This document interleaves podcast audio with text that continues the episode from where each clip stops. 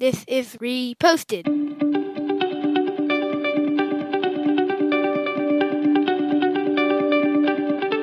Every morning, Larry and I dig into a quote or idea that has caught our eye. Our hope is that our chat inspires you to never stop thinking and possibly challenges you in a new way. If you'd like to help support the show, please visit patreon.com slash reposted. Thank you for stopping by. If you're in New York City, New York City's 42nd Street subway station, there's a little ditty on the wall that says, Overslept, so tired, if late, get fired. Why bother? Why the pain? Just go home, do it again. It's called the Commuter's Lament. As we sort of start to wake up out of the pandemic, maybe people will not be working in their closets anymore. An interesting article in the Atlantic called the psychological benefits of commuting to work. Me and you haven't had to commute for a while. Do you remember when you did commute to work? Yeah, I well, I haven't really commuted. I don't even know what the definition of commute is. I should have looked it up because when I lived in San Francisco, driving a four and a half minute scooter ride, I don't know if it was a commute, but in 2010, I was commuting 55 miles each way to Yeah. Santa Clara, and that was a commute. I didn't like that. Didn't like that in one bit. Well, so the one way average for an American commute stands now at about 27 minutes. So I think anything over that, you like dread the commute maybe, but at about 27 minutes, the art, the idea is that you get plenty of time to prep your way onto work and you get pr- plenty of time, 27 minutes to come home and wind down from work. Mhm. And, you know, we all, you know, if you've commuted, like, let's say you live out in maybe you have two hour commute every day, you're like, oh, hallelujah, pandemic, I don't have to drive anymore.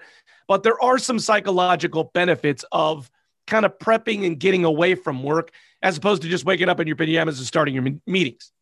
Yeah, the the most interesting part of this article you sent me from the Atlantic was the hero's journey never happens. Like this idea that you go away on a journey and you come home and you have these separate lives, like separate from home. And and I had never really thought about the hero's journey, but it's basically the framework for any like story about someone's like they go out, they have challenges and temptations, they hit the abyss. Maybe being at work is the abyss they Yeah. have atonement and then they return home and i thought that was was interesting on um that take that like you need to have this separation other otherwise all your worlds collapse within on each other themselves and like who are you anymore You know, we've talked about this a gazillion times. You get 20, however many emails, 100 emails a day, and you maybe get 99 good ones, but the one bad one sticks with you and it's really kind of claw- clawing at you.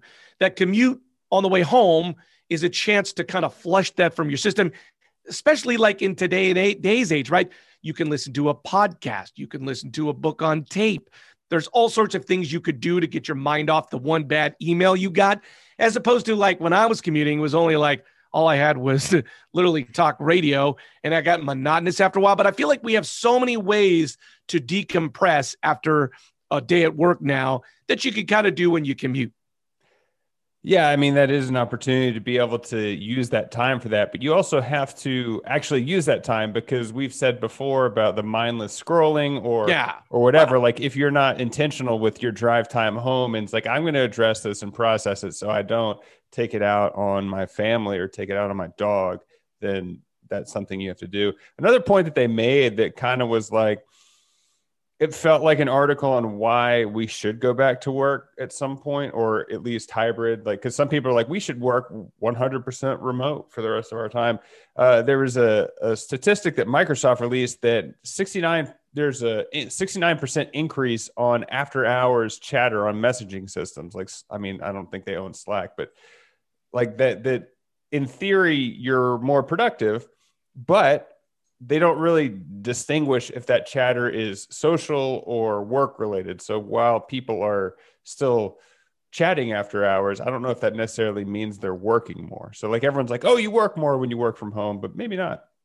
Is that like um like going for happy hour after work? You're blowing off some steam. You're going on a message room and just kind of shooting the breeze. I guess so. Neither of us work for large. Well, I guess you kind of work for a large company, but I like do it's so work for a large. large. I don't even know.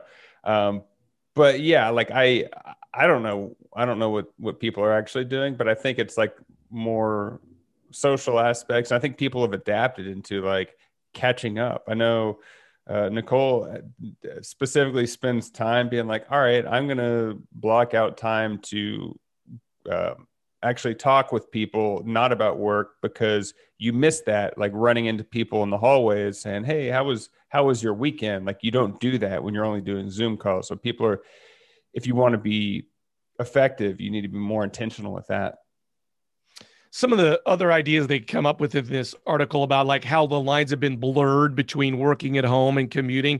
Clothes play a big role. Like a lot of us don't get dressed up mm-hmm. these days because we were just going to stay at home all day long and work in the closet. Another one that I thought was interesting is lighting. Lighting's like a big deal uh, for some particular reason.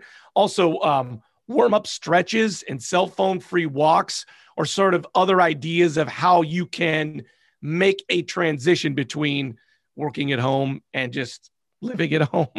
Yeah. We had one of our very first episodes talked about how even if you're not going into work, like put on pants, like actually get dressed to some extent.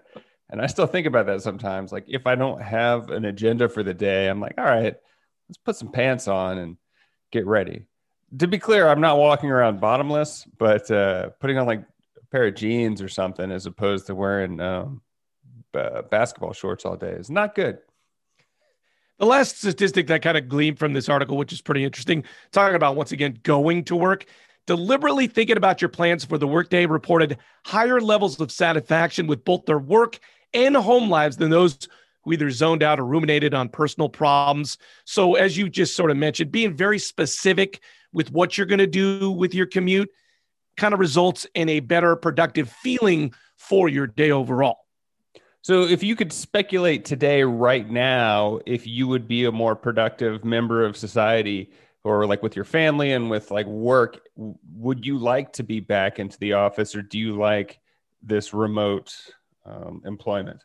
Well, I'm the wrong guy to ask, but I definitely feel like every single person could use a 27 minute buffer before and after work to sort of reset themselves. And I do think most people would be a better person as they entered personal life if they had that. All right. Is that a? I can't uh, speak for 90 minutes, but 27 minutes is about right. 27 each way.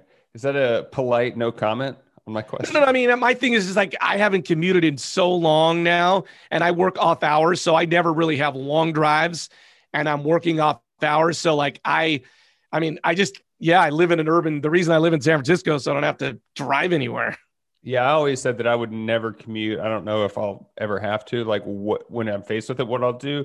I remember was you didn't you didn't have a commute when you went in, and distance wise, it's probably as far as Nicole used to commute in San Francisco, and her commute was 45 minutes each way for the same amount of distance. So yeah, that could it could make a difference. I had to do. I had to commute. This one radio station wanted me to come in uh, about a couple years ago, maybe it was longer than that, and I felt trapped. It was 50 minutes away, and I felt trapped like a trapped animal. I was like, I can't do this. Yeah, it's not good. Commuting is not good for your soul, but a lot of people do it. I mean, I guess priorities, maybe. Who knows? Who knows? Well, if you want me to ride shotgun so you can drive in the yes. carpool lane, please reach out. You can find us at Reposted Podcast on Facebook, Twitter, Instagram. I'm Andrew Keller for the Trapped Animal. Thanks for stopping by.